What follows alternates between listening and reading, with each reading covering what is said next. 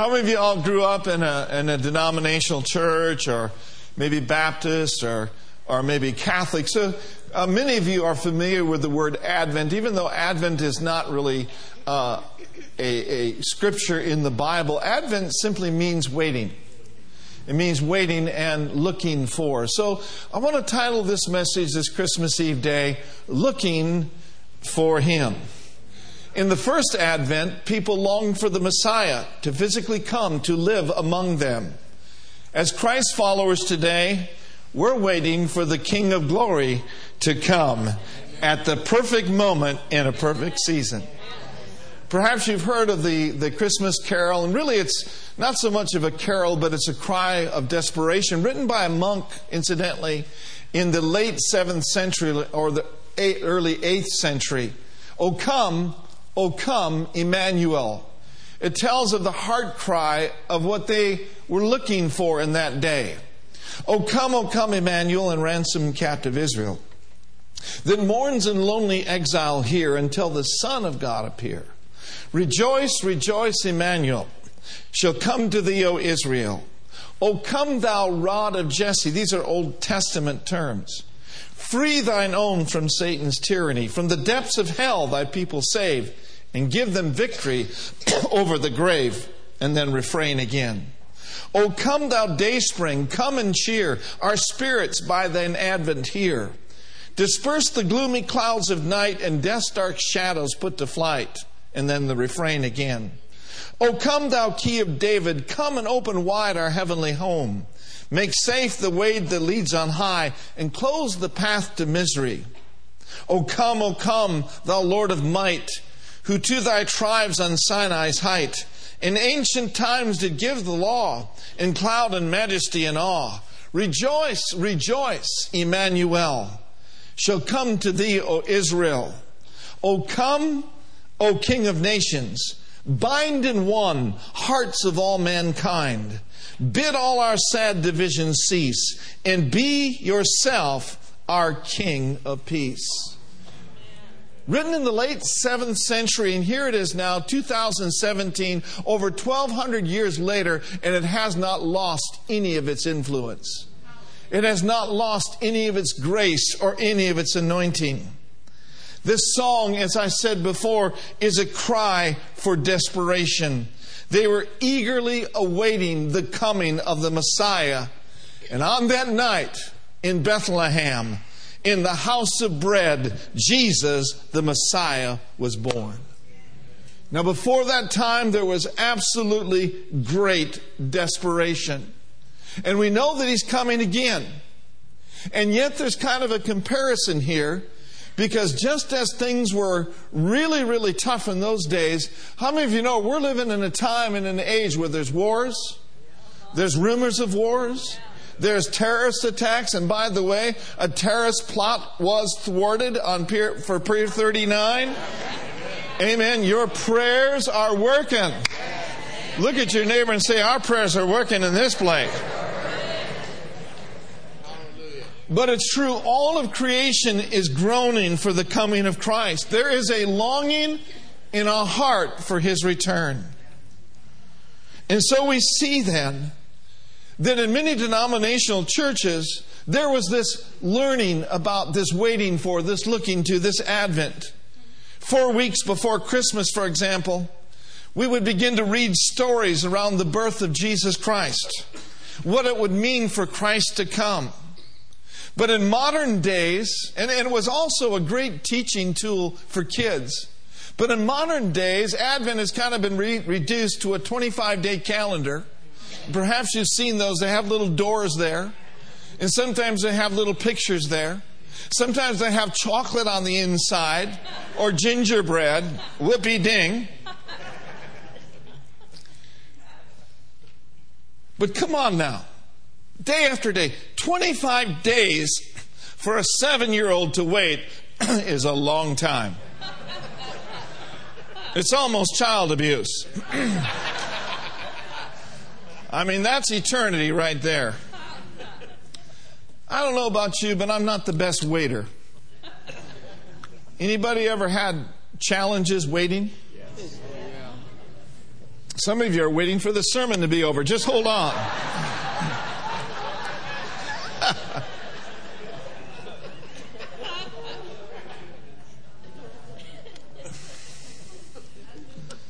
you know, in some families, you know, they they want to do things proper. They get, you know, the kids have been waiting all month, all week. I mean, they're just chomping at the bit to tear into those presents. Christmas morning comes and said, okay, sit down, kids. We're going to read Luke chapter 2. Do you know there's 51 verses?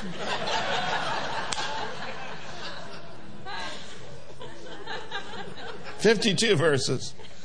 I mean, it's like the slowest, longest chapter ever for kids. You remember when you were a kid, right? I mean, you could hardly wait to open up those presents. And another thing about presents, kids don't know how much they cost. It's not really about price, it's about volume.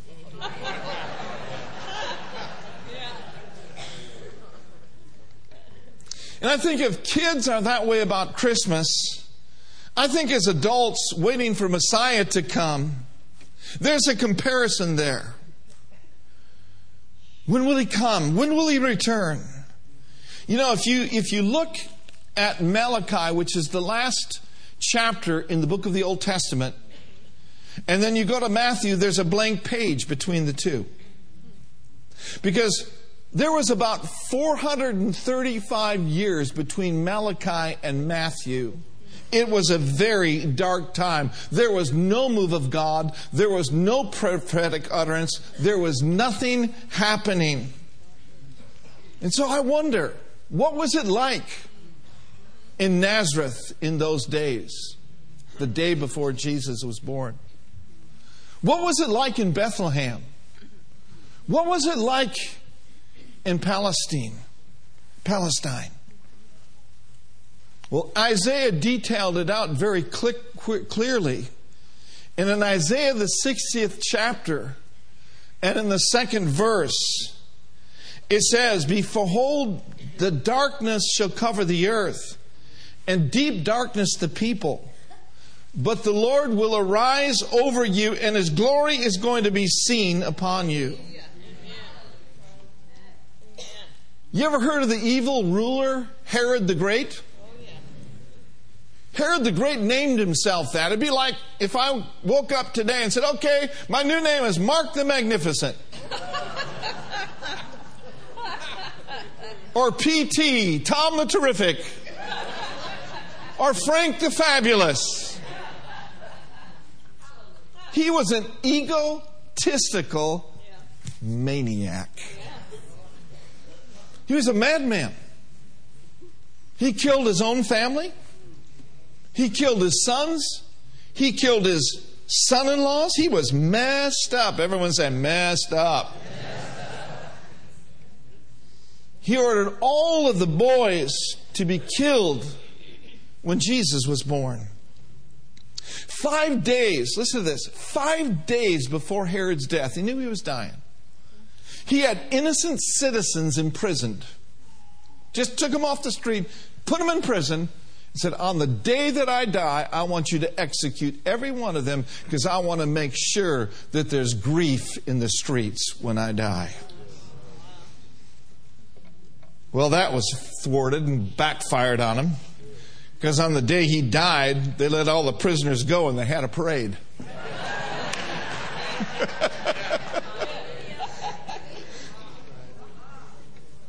it was a dark time. And this was the setup for this cry, O come, O come, Emmanuel. Philip Yancey, the author, said this the political climate at that time of Jesus' birth resembled that of Russia in the 1930s. You remember that, don't you?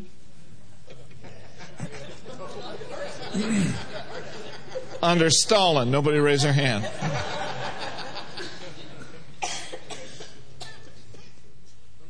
Citizens could not gather in public meetings.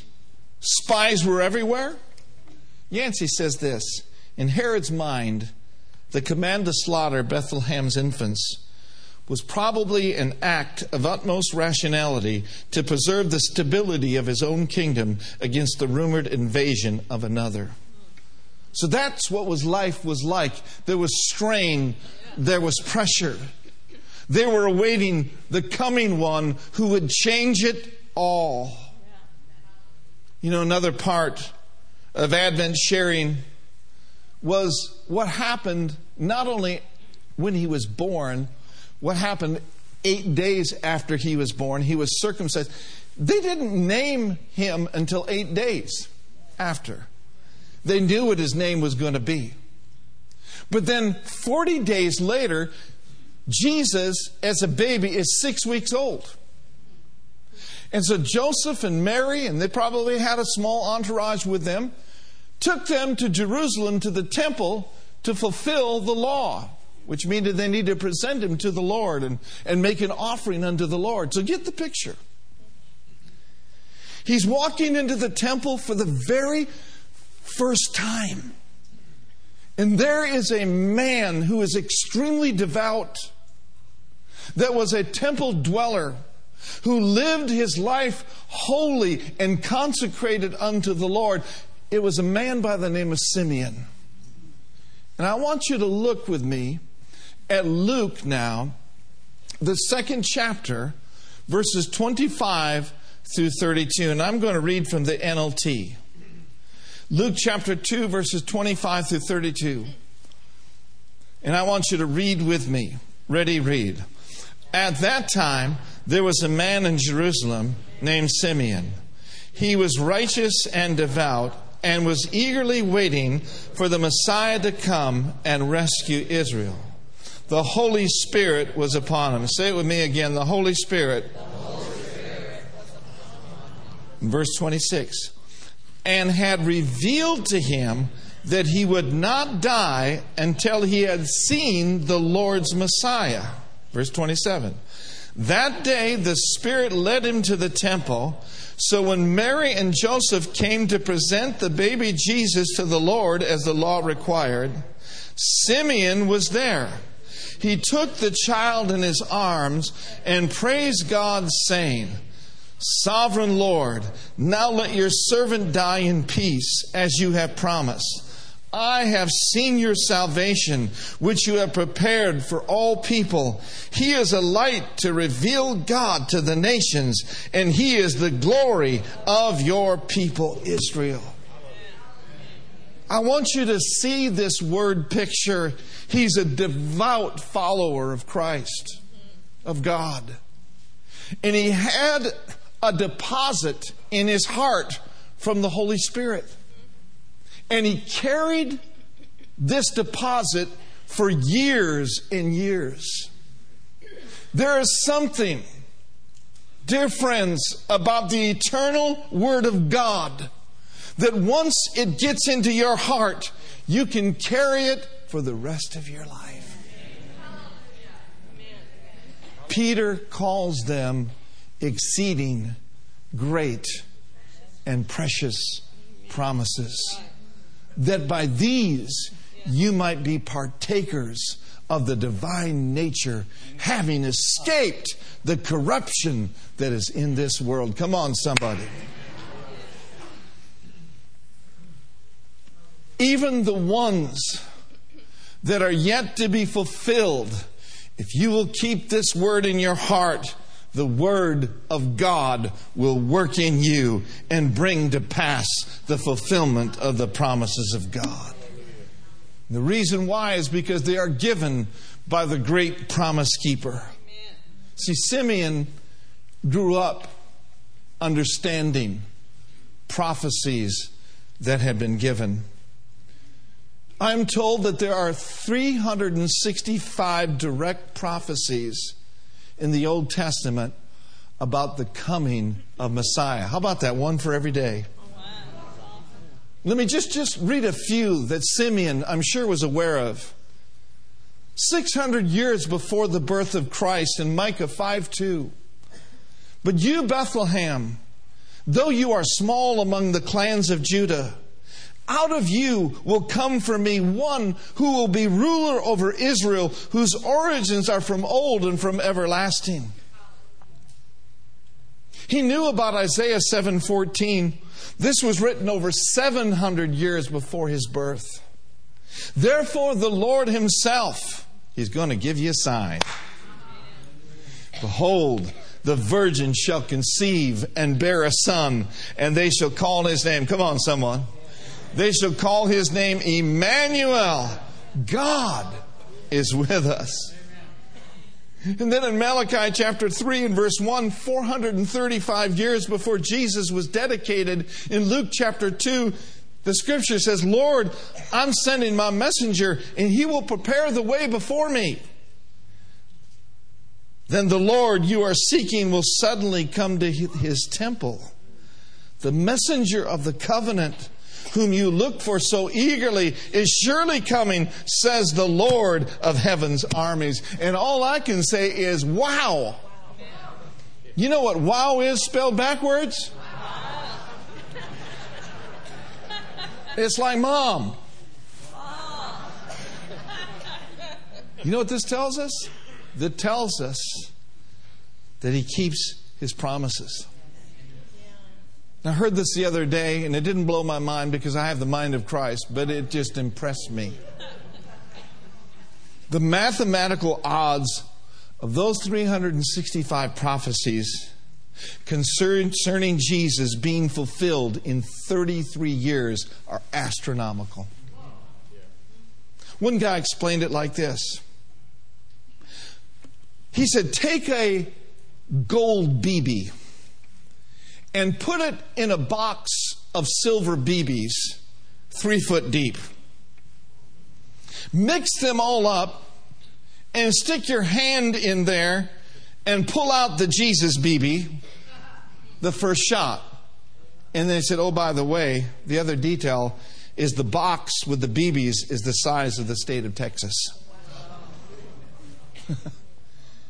and those are the odds of all of the prophecies made about Jesus being fulfilled in his life for 33 years. What a God we serve! What a mighty God we serve. What amazing, amazing, big, great God you and I serve. My goodness. Since that's true, we can bank on the prophecies of his second coming. Look at your neighbor and say, It will surely, it'll surely come to pass. Just, just think about it this way. If a guy predicts his death, right? His burial, and his resurrection, and then pulls it off, I'm going with that guy. Amen? Since he said, By his stripes I was healed, I'm going with that. Since he said he'd supply all my need according to his riches and glory by Christ Jesus, I'm going with that. Since he said the joy of the Lord is my strength, I'm going with that. I'm going with the word. I'm banking on the word. I'm depositing it into my heart and I'm saying it with my mouth and he's going to watch over it to perform it. Amen. Look at you and say, I'm going with that guy. I'm going with Jesus all the way. We are literally waiting for the coming of the Lord. He will split the eastern sky. He will come in clouds of glory. He will catch away his bride. He will catch away his own. And then the critics come along and say, Yeah, but you've been talking about that for a long, long time. And to that I say this the Lord is not slack concerning his promise, as some men count slackness, but is long suffering toward you and I not willing that any man should perish, but that all should come to repentance. And one day is as a, and a thousand years as one day. And so even though you may think that God's promises are delayed or his promises are not being fulfilled in your life, just look at those Old Testament prophecies. Just look at all the prophecies that come to pass. Just look into the Word of God day and night. And by the way, just look back and see what the Lord has already done. I said, look back and see what the Lord has already done. And then sing boldly, He will do it again. Oh, yeah, I've seen Him. I've seen them move, I've seen Him move the mountains. And I know that He will do it again. Somebody said, He's gonna do it again. Woo! Hallelujah. Maybe you are here today and you thought things have changed by now, but you just hold fast and hold tight because we serve a Savior who said, I will do it again. Amen? So, what can we learn from Simeon? What can we learn? And these, these are your, your take home points. These are extremely important. See, many of you here this morning are waiting for God to show up in your life. You may be waiting for your kids to be saved or for them to come back to Christ or to rescue your spouse from alcoholism or drug addiction. Or perhaps to show up in your finances. Or maybe you've had a word from the Lord hidden in your heart for years a prophecy, an utterance that came from the Spirit of God, and you're just waiting for it to happen. Number one, I say to you, trust God's timing. Lean in and trust and rest in the Lord. Wait patiently for Him. You see, the Bible says in Galatians, the fourth chapter, and in the fourth verse, it says, But when the fullness of time or the right time had come, God sent forth His Son, born of a woman. And I want you to know this today that God is never late. I said, God is never late. Woo, hallelujah. We could sing song this morning. If I had an organ here and I could sing a little bit better, I might just make up a song called He's an On Time God. Hallelujah. He's never late. Now, no one come to the piano. It's all good. The promises that you carry are sure. So throw your watch away. Throw your watch away. The devil will always try to get you to look at the clock. Tick, tock, tick, tock tick tock. It's getting late. It hasn't happened yet. Tick tock. We need to reverse the tables and give him a tick tock. Don't you know, Mr. Devil, the clock is ticking and it is talking, and very soon you're going to head for the bottomless pit. So, so don't allow yourself to get panicked or worried or stressed out just because something hasn't happened yet. It's already happened, it's already yours in the spirit. It's just a matter of time before it shows up in the natural.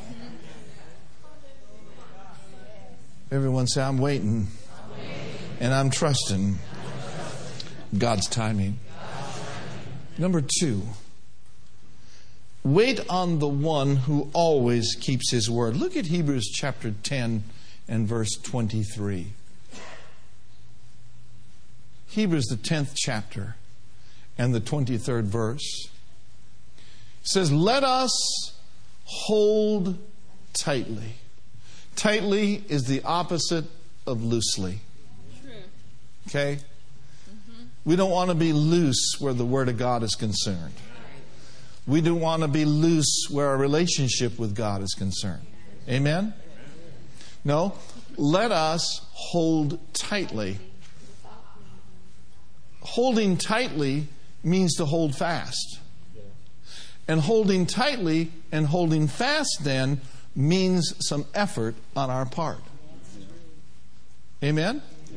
Now, understand this it's not the effort of the flesh it's not diligence from what you can do in your own strength, but it's a reliance and trusting in Him that He not only are you holding, but He's holding the ropes with you. Amen? let us hold tightly without wavering. Without wavering. Now, wavering simply means that one day, yeah, I believe God. Yes, yes, amen. The next day, I'm not so sure. It's like a wave of the sea up and down. I did a message years ago that God does not want us to be yo yo Christians. One day up and one way down. The Bible tells us that when you waver, don't let any man think that he shall receive anything of the Lord. For he's like a double minded man that is unstable in all of his ways. So I believe this that when you are anchored in Him and when your life is on the rock, even though the storms may come and the winds may blow, if you'll just hold on to the things you know and hold on to the word of the Lord, you will not be a man or a woman that wavers and wonders, but you'll be a man or a woman, hallelujah, that receives the promises of God. Hallelujah. Do you receive that today? So now notice this first. Let us hold tightly without wavering. No wavering. One wavering is wondering. Brother Copeland said to me many, many years ago when we were in the midst of this building project and when we were kind of right in the heart of it and in the center of it. I told him about what was happening, what we were going through. He looked at me with those piercing blue eyes and he said, Don't ever change. Which is tantamount to saying, Don't ever waver, Mark. Keep holding fast, keep holding tight. And you know what? I did, but not only I did, but you did. Amen. And we did. And now we sit, hallelujah, in a miracle. So let us hold tightly, without wavering, to the hope that we affirm. That's good. Amen. Now, hope is a confident mm-hmm. and it is a favorable expectation. Amen? Just like they were, Simeon was expecting to Jesus to show up, we're expecting him to show up and to show out. It's our confidence based on an expectation which springs forth from what he said. Hold tightly without wavering to the hope we affirm. And oh man, this will preach right here. Say it with me about three times. For God can be trusted. Say it with a little bit more vim. For God, uno mas. For God Woo, hallelujah. Listen, my dear brothers and sisters, no temptation taking you, but such as is common to man. But God is faithful, who will not suffer you to be tempted above your ability, but will also with this temptation provide a way out, a way of escape for you. So let's read this verse together. Let us hold tightly without wavering to the hope we affirm, for God can be trusted. Amen. So wait, number two, on the one who always keeps his word. His word cannot be broken. He said, My covenant I will not break, nor will I ever alter the things that have gone out of my lips. Number three, wait in hope. Wait in hope. Hope is not based in fantasy. Maybe you've seen some of these tryouts for some of these song shows on television and and somebody thinks they really can sing and, and they, they can't carry a song in a bucket. And and it's like you know everyone around them say oh yeah you're awesome. You're you're something else. What planet do they live on? It's fantasy Hope isn't based on fantasy. No, went to the Warriors game on Friday night. They beat the Lakers. Yeah. I haven't forgiven the Lakers since they met, left Minneapolis in 1958. They won. They beat them. They were riding high in April, but last night they got whooped by Denver. But tomorrow, tomorrow, it's fake news. They say the king is coming. That's what they call LeBron, right? No, the king has already come. The fake king is coming.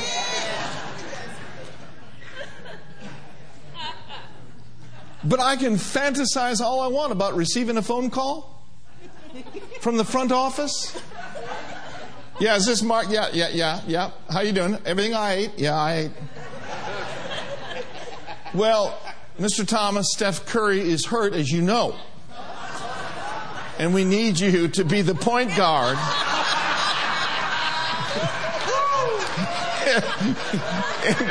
in, in, in tomorrow's game against the fake king. I mean, I can put my Warriors gear on. I can go get me some yellow tennis shoes. Brenda can be going, hey, with a little cheerleading. Now that's a fantasy right there.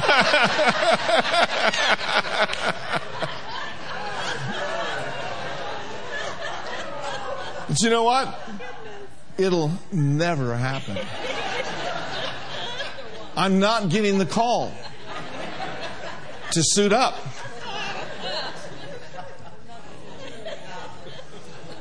Hope isn't based on fantasy. Hope is based on reality. Hope is a strong and confident expectation based in reality. When you hope in God, and your hope is based on the reality of what He said, it'll come to pass. Look at Hebrews chapter 11, verse 1. Hebrews, the 11th chapter, and the first verse.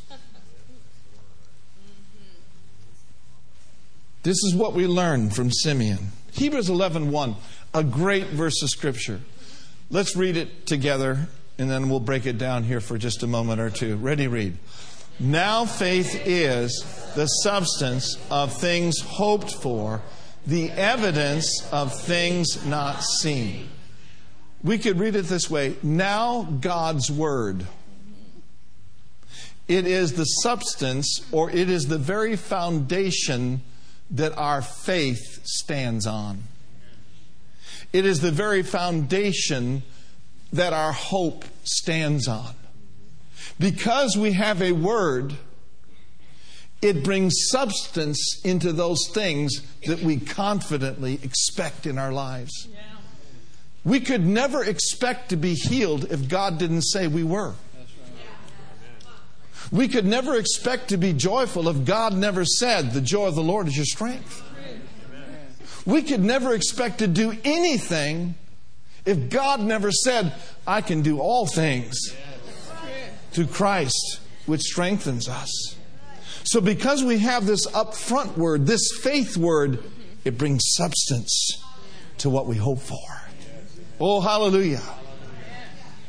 It is the substance of those things that you're hoping for.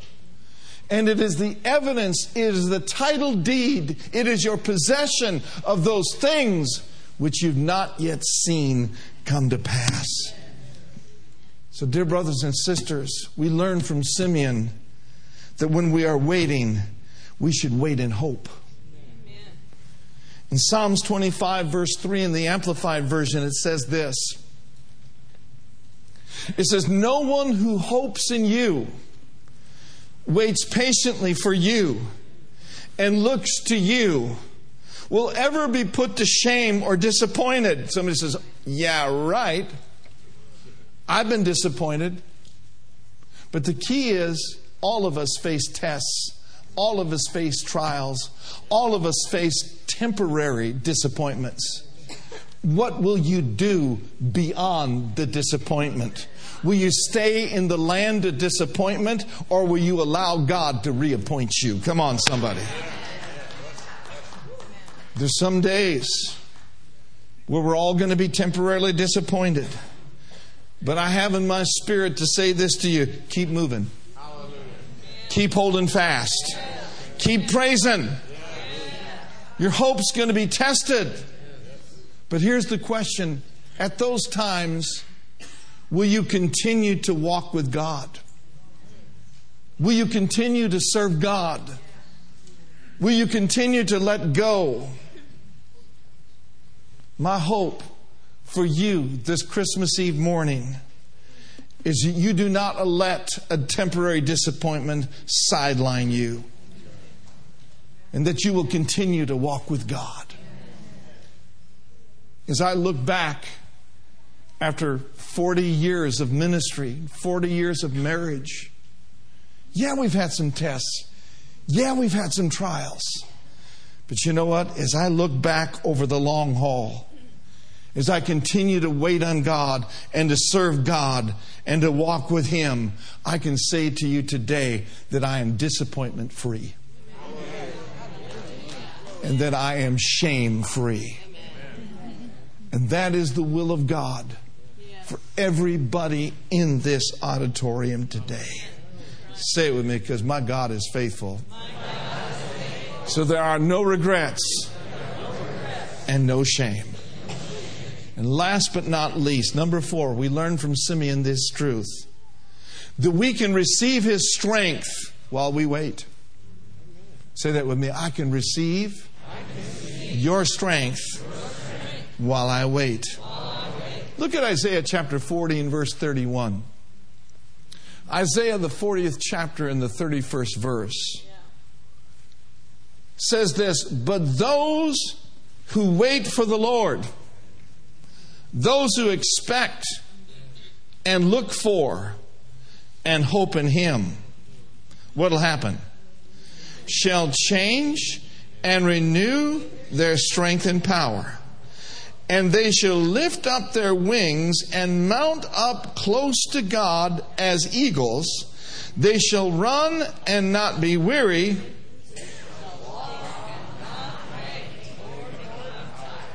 Woo! They shall walk and not faint. Now, I can't pronounce the Hebrew word because I'm not a Hebrew scholar. I don't know that much about Hebrew or homebrew or any other kind of brew. But in Hebrew, this word wait is not a passive word. In Hebrew, this word wait is an active word. It literally means this it means to be bound together with the object that you are waiting on. To be bound together with the object that you are waiting on. Here's the word picture. The visual is that of a rope with several strands. You're the one strand, and the power of the Holy Spirit is another strand. And the Word of God is another strand. And as you wait, you are being bound together with the object of your waiting. What does that mean? That means as you wait, you don't get weaker, you get stronger. The closer the fulfillment gets, the strength increases. The hope intensifies. The promise becomes clearer and clearer.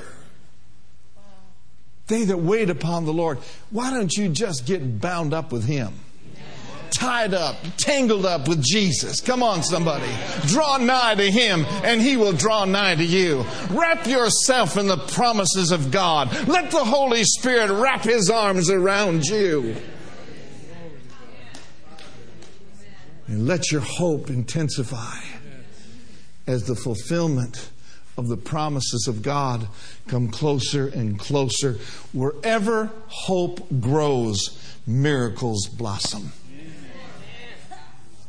So wait in faith, whatever season you are in. Push back this holiday season, push back this Christmas season, and take some time to say, Thank you, Lord. Thank you, Lord. Take some time to read Luke chapter 2. Yes, 52 verses.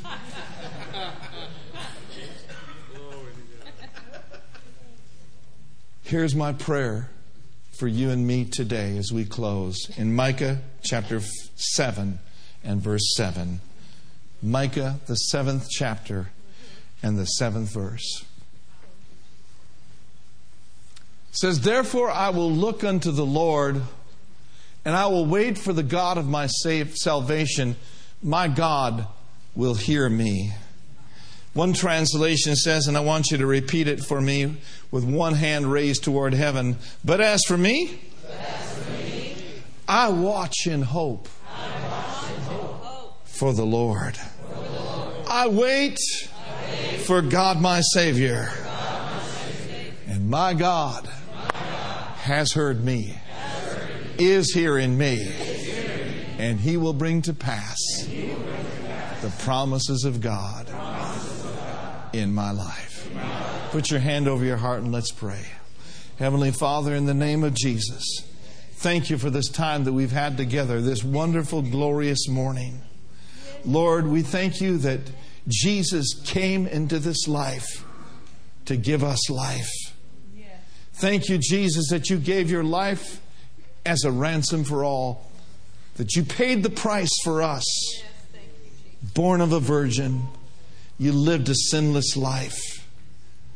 And at the right time, you gave your life on Calvary's cross. You took all torment that we might have peace. You took our sin that we might have righteousness. And Lord God, we just thank you for it today.